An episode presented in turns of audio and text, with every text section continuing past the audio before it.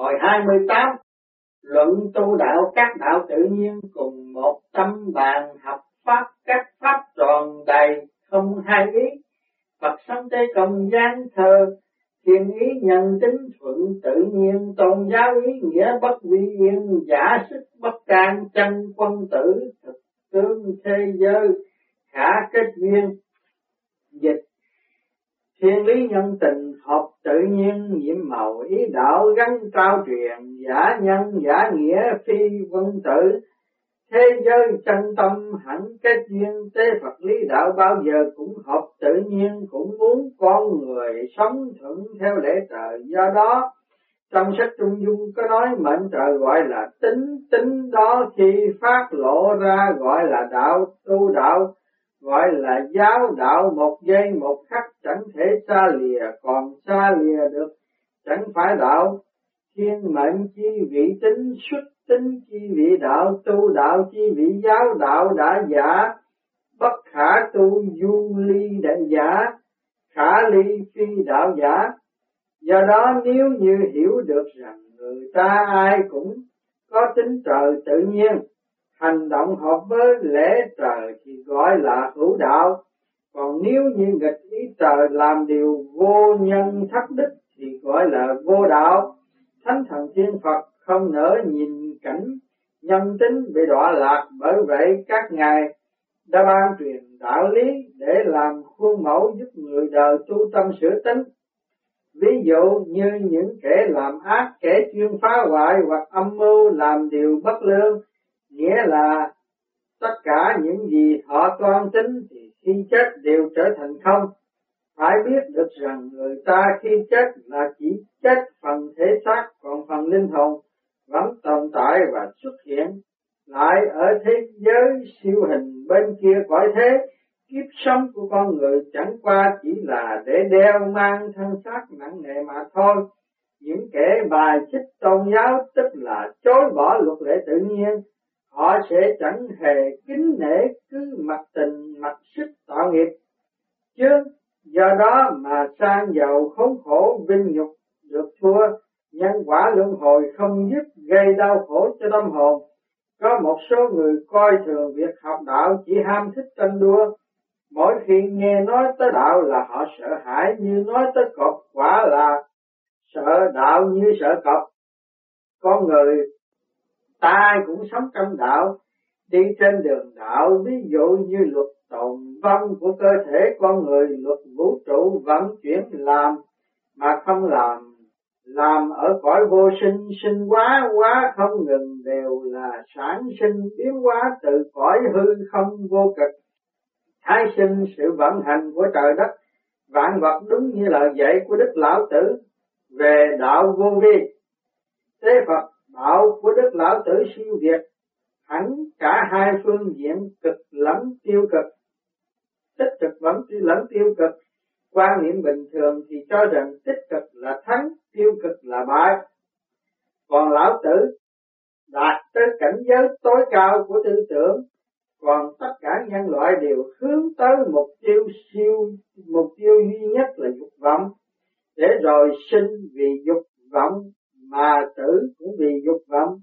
Còn nếu như thiếu dục vọng thì là tiêu cực, là khổ, là thống khổ. Bởi vậy, đã vì tiêu cực mà sinh, vì tiêu cực mà tử, đó cũng là căn bệnh, là nỗi thống khổ chung của nhân loại vì đánh mất ý nghĩa thâm sâu. Đích cao vời nên bị thất tình lục dục gây phiền nhiễu tâm linh nhân loại bị hố thẩm sinh lão bệnh tử cho vùi hư vinh danh lợi là việc tán chúng sinh vậy thì thứ gì mất đi là có giá trị và có ý nghĩa của nhân sinh. Đạo của Đức Lão Tử là đạo thuần phát không xa hoa, thân tâm diệt dục để đạt tới cảnh giới siêu diệt vô vi. Tuy vậy, chỉ cần một vài câu là có thể bao quát được toàn thể, xong cũng cần phải thực hành công phu chân chính mới có thể đạt tới cảnh giới ngộ đạo. Thái sinh thưa lời dạy của ân sư thấu triệt cơ trời siêu diệu, bày tỏ được hết lý đạo của Đức Lão Tử, con tin rằng những ai ưa thích đạo thì trình độ nhận thức đều được nâng cao lên một bậc. Thế Phật tròn ngoan, thời giờ đã trễ, thầy trò mình phải mau mau khởi hành. Thái sinh thưa lời dạy của ân sư vô cùng hữu lý. Con đã sửa soạn xong, kính mời ân sư lên đường.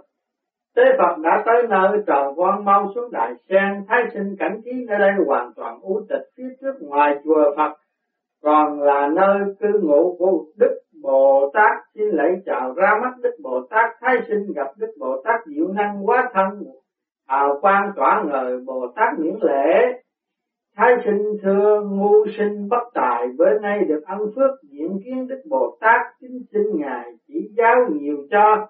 Bồ Tát Thái sinh đã vì nhiệm vụ phổ hóa đạo lý mà gia công gia sức. Quả thật là phi phạm Thái sinh thưa nói, càng thêm thẹn tuy có thiện tâm phổ hóa đạo lý, song người đời vẫn còn quá tham dục nên khó bề thức ngộ. Bồ Tát Thái Sinh chớ vì vậy mà sinh lầm chán nản, vì lẽ chống phàm trần cũng ở trong vòng thái cực. Thái cực là bao gồm âm dương, do đó thiện ác nhân quả đối đãi trùng hoàn nên công lao phổ quá không giới hạn. Thái sinh đa tạ Đức Bồ Tát đã mở trí tại cõi thanh tịnh này, nếu như có thể xuất gia ở lại đây quả là ơn phước xin Đức Bồ Tát chỉ dạy cho sự quan hệ giữa sự thành đạo và xuất gia. Bồ Tát thân tuy xuất gia song tâm chưa nhập đạo thì chưa phải là thật xuất gia. Tâm đã nhập đạo mà thân chưa xuất gia cũng là thật xuất gia. Nếu thân xuất gia, tâm lại nhập đạo tức là cả thân lẫn tâm đều xuất gia.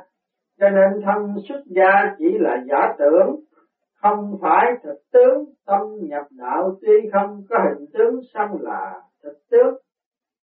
Hình tướng là giả, thực tướng mới là chân, cho nên việc thành đạo không có liên quan với hình tướng, mà chỉ liên quan với thực tướng.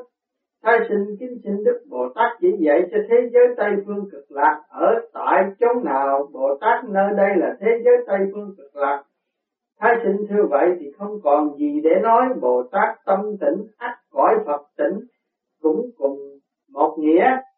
Thái sinh theo như lời dạy của Đức Bồ Tát thì Tây Phương cực lạc thế giới, chỉ là một dân sinh mà thôi, còn ngoài ra không có nơi nào là thế giới Tây Phương cực lạc. Bồ Tát tất nhiên phải có cảnh thế giới Tây Phương cực lạc trong con người vọng động, tâm không tỉnh thì chẳng thể tới được.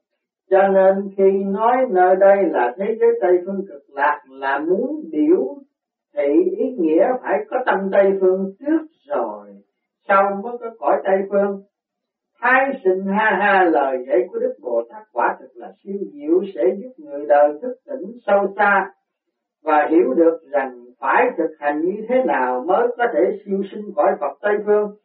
Bồ Tát muốn siêu xin gọi Phật Tây Phương không khó, chỉ cần tẩy trừ sạch căn dương tử sắc tài khí, ái ô dục liền thành tiên tiêu giao tự tại. Thái sinh thưa đúng vậy, đúng vậy, tất cả chúng sinh đều có Phật tính nhưng những tội hồn bị đầy tại địa ngục có Phật tính không? Bồ Tát đương nhiên cũng có Phật tính. Thái sinh thưa nếu có Phật tính thì Phật tính có cùng chịu hình phạt không? Bồ Tát. Phật tính không bị hủy hoại, không tướng, không trụ, do đó không bị tội. Thái sinh thưa, tại sao lại không cùng chịu tội? Bồ Tát Phật tính vô hình vô tướng chân không diệu hữu. Còn tính chúng sinh chấp trước phiền não tham dục không cùng, hồn phách không rời. Do đó Phật tính có thể vi với không? Chúng sinh tính có thể vi với hữu, bởi vậy mà Phật tính không cùng chịu tội. Thái sinh, thưa Đức Bồ Tát, có thể nói rõ về quá khứ lúc còn tại thế không? Bồ Tát đã gọi là Bồ Tát thì không còn có tâm quá khứ hiện tại vị lai. Sinh lại còn muốn biết về quá khứ của tôi sao? Thái sinh ha ha đa tạ Bồ Tát đã mở trí cho lời dạy của Bồ Tát tất quả là siêu diệu. Kính xin Đức Bồ Tát giảng giải về ý nghĩa của tiếng Phật.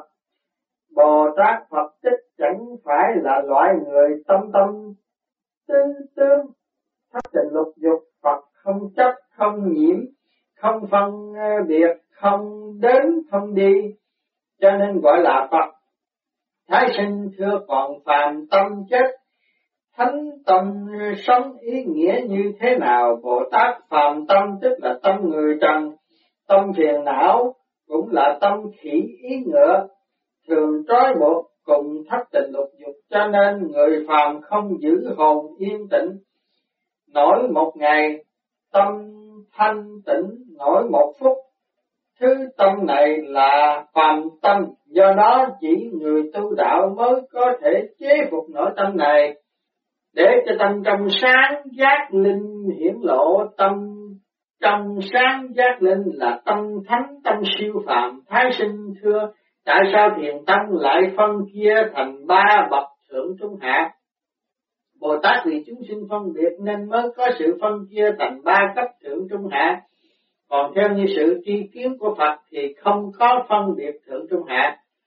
Thái sinh, thưa vậy, thì còn gì để nói Bồ Tát bởi vì chúng sinh phân chia thành ba bậc thượng trung hạ cho nên tiên Phật mới thiết lập ba bậc pháp thượng trung hạ.